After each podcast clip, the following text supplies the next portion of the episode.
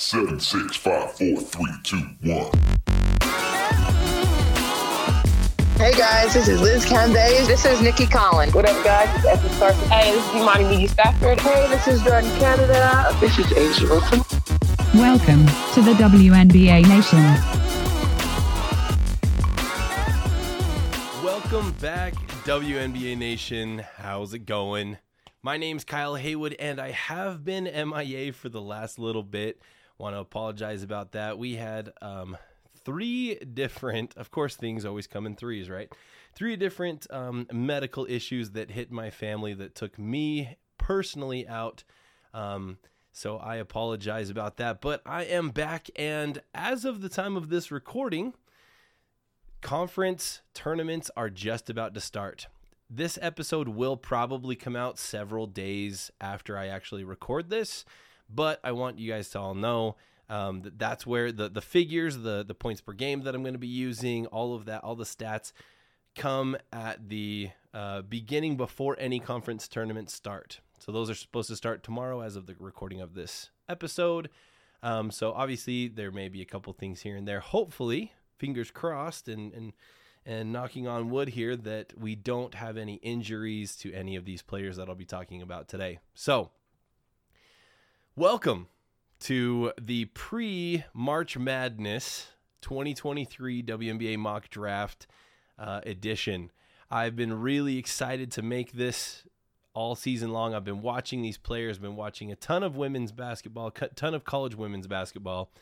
Um, and primarily, that's kind of where uh, I sit with this. Is these are all going to be college players that I'm talking about today. Obviously, there's a couple international names that we'll take a look at, but this year in particular, I don't see I don't think there's going to be an international player taken in the first round. I just don't see that happening. Um, so, with that in mind, we're going to stick mostly with college players. Um, I'm going to be doing uh, this in a two part uh, episode, so I, am recording all of it today. So, you're listening to part one right now. Part two will probably come out the day after this one releases, so make sure you're checking back for that. Um, but I want to go through who I think will be the first round draft picks as it stands right now. This is who I see going um, on these individual takes. Now, I'm not going to mention like the actual teams as we go. I'm just going to go, I'm just going to pick 1 through 12. All right. Um, just to keep things flowing, keeping it, keeping it pretty, pretty simple here. Um, so, without further ado, let's hop right in. All right. I don't think this is any surprise at all that I'm taking this player first overall. I think everybody's thought this for the last several seasons. But Aliyah Boston out of South Carolina is going to be your number one draft pick unless something absolutely crazy happens. There is no reason why Boston won't be number taking number one overall and likely heading out to Indiana. So with Aliyah Boston going to South Carolina. Um, I think a lot of people. There's been some questions by maybe uh, some people who who don't necessarily follow super close. They're wondering. They're like, why is she going so high? Her numbers aren't off the charts. You know, like it. Her points per game are going to be the lowest that you will see pretty much in this entire first round. I believe she has the lowest points per game prior to heading into conference tournaments of anybody going that I have going in the first round.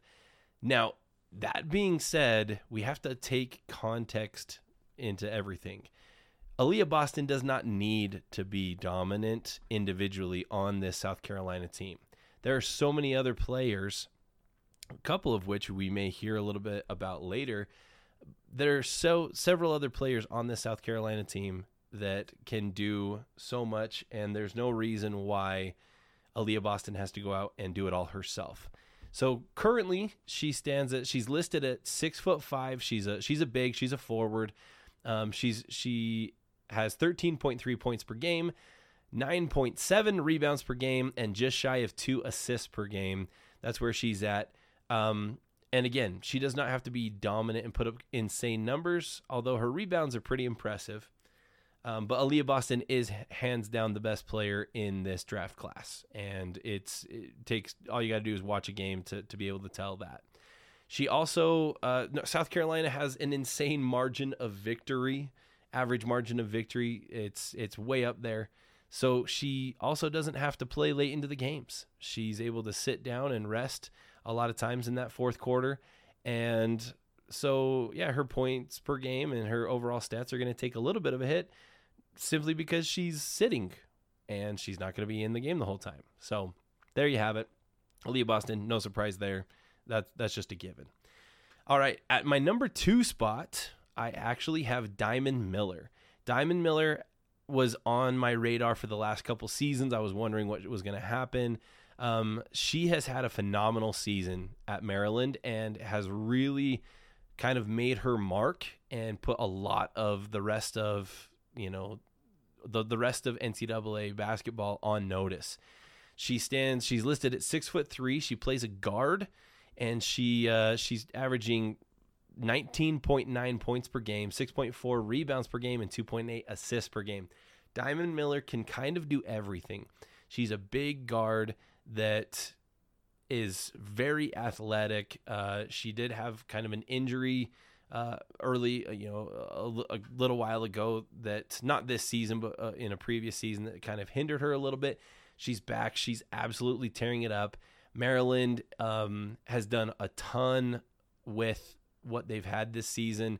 Um, the Big Ten in general is absolutely stacked across the board, and Maryland, uh, you know, I think is the three seed heading into the Big Ten tournament. Um, and but that's not to say that you know they couldn't win the whole thing. They're a phenomenal team.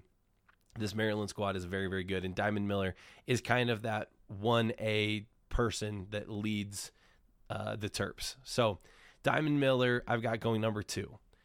Uh, Haley Jones is actually who I have going number three, and I had her at number two for a lot of this season. Um, quite a bit throughout this season, I had her up at number two, um, but right now she's at number three, and it's kind of a soft three. I think that I honestly do think that two through five in this draft class all could be somewhat interchangeable depending on the teams that are going to be selecting their picks and kind of where you know what their preference is. I don't think that there's a huge huge gap between my number 2 and my number 5. I think that they're pretty pretty well spread out eh, or, or pretty well even across the board. I think it comes down to preference and what uh, who's going to fit best with each team. Haley Jones is also a pretty good sized guard. She's listed at six one. Um, she averages 13.5 points per game and here's where Haley Jones stands out. She averages nearly nine rebounds per game as a guard. That is all alongside the fact that she's playing with Hannah Jump and Cameron Brink and these other really great rebounders that you know the fact that she's also in there rebounding very well she also has a, a great um, a great read of the floor she keeps her head up while she's uh, while she's facilitating um, she also, I believe, has the highest assist per game of anybody I've got going in the first round here. Um, let me check. Yes, she does at four assists per game. So Haley Jones, I think, I think is WNBA ready. Um, and I think she's been playing with other WNBA ready or WNBA uh, potential like prospects at Stanford, and so I think she's kind of used to that, uh, playing with those types of players. Haley Jones is has been good for many years. I think she's kind of a safe bet. I don't I don't know if Haley Jones is going to come in and you know necessarily win Rookie of the Year, but she's a very safe bet. She's a she's someone who you can take and and and really feel good about and know that you're not going to be uh, having a bust. That's that's kind of how I see her. Her ceiling may not be quite as high as some of these other players, but I don't. I think her floor is she has a very high floor. Um, I don't think she's going to bust at at all. I think Haley Jones is a very safe pick, so I've got her at three. Jordan Horston coming in at my number four out of Tennessee. Uh, she's a six-two guard, um, is what she's listed at right now. And now, some of these players do kind of move throughout. When you have somebody who plays uh, sometimes on the wings, some of these players will play out on the wing at times with different different sets from their team. So I'm just I'm literally just going off of what their university lists them at right now. Some of them may be better as a point guard or a wing or uh, a power forward. Like just across the board on any of these players. I'm simply giving you what their college website lists them at right now. Um, so just that's kind of where we're at with this. Okay. Um, Jordan Host- Horston, six foot two. She's averaging 15.2 points per game, uh, 6.9 rebounds per game, and 1.3 assists per game. Uh, Jordan Horston and Rickea Jackson, these two Tennessee players, are they're very very good. They have been phenomenal for Tennessee. Tennessee has probably been a little bit um, underwhelming. They've been a little bit, I guess you could even say, disappointing from what a lot of people expected of them at the beginning of the season. That being said, I feel like Jordan Horston's draft stock has stayed really strong. Um, I think preseason I had her listed at three, um, and she's only dropped to four simply because I had Diamond Miller, who went from my number four all the way up to my number two. So it's not been necessarily that Horston's been bad, but it's simply that I do think Diamond Miller has elevated herself up to that number two spot, which obviously just bumps Haley Jones and Jordan Horston down to three and four. So Horston's Horston's solid. Um, again, big, um, a pretty good size guard, and that's where I think both, uh, uh, all of Diamond Miller, Haley Jones, Jordan Horston, they're all kind of that guard. Could could play anywhere from the one to the three, but they all have pretty decent size. They're six one, six two, six three. Like they're all they're all pretty good size players that I think are, and I think a lot of WNBA. Um, executives are looking at a guard that can come in with size that can guard players that uh, have length and I think that's where these three fit really well is because they can they're quick enough to and athletic enough to guard down to the one, but they also have a little bit of length and can guard out to the two and the three. And I think that on the defensive end, that's really that speaks well to all three of these last players. Rickea Jackson, I'm already talking about Tennessee, so let's throw uh, her in as well. Um, forward, she's listed as a forward. She's also six two. Um, she has been very consistent as far as her scoring goes for Tennessee, um, averaging just shy of 19 points a game, six rebounds a game, and 1.3 assists. Um, Horston and Jackson really have been kind of the whole show for Tennessee. They've played very well. I think the surrounding pieces for Tennessee have been kind of the weak point for that team this year. But Horston and Jackson really have looked strong, um, in my opinion.